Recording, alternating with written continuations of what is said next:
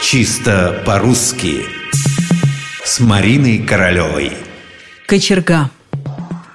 Когда живешь в большом городе, редко задумываешься, откуда берется тепло.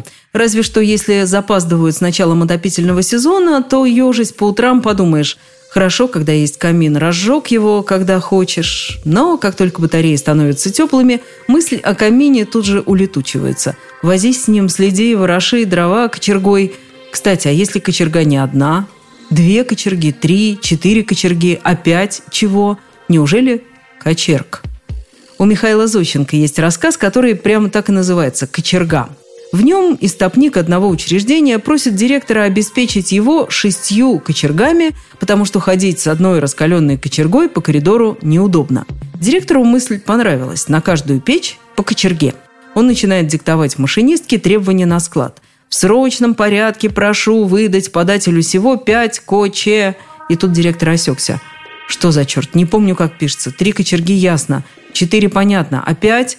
Пять кочерги, пять чего? Пять кочергов».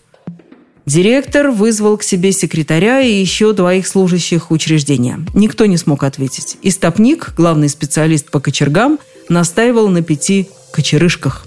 В общем, с помощью юридического отдела составили такую бумагу. До сего времени наше учреждение, имея шесть печей, обходилось всего лишь одной кочергой. В силу этого просьба выдать еще пять штук.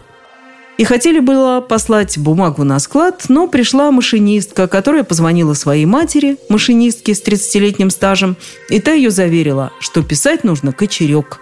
Самое смешное было потом. Зав складом вернул бумажку с резолюцией «Отказать за неимением на складе кочережек». В общем, мораль такова: права была машинистка. А если уж на складе чего и нет, то нет кочерек. Пять кочерек, шесть, семь кочерек. В общем, много кочерёк.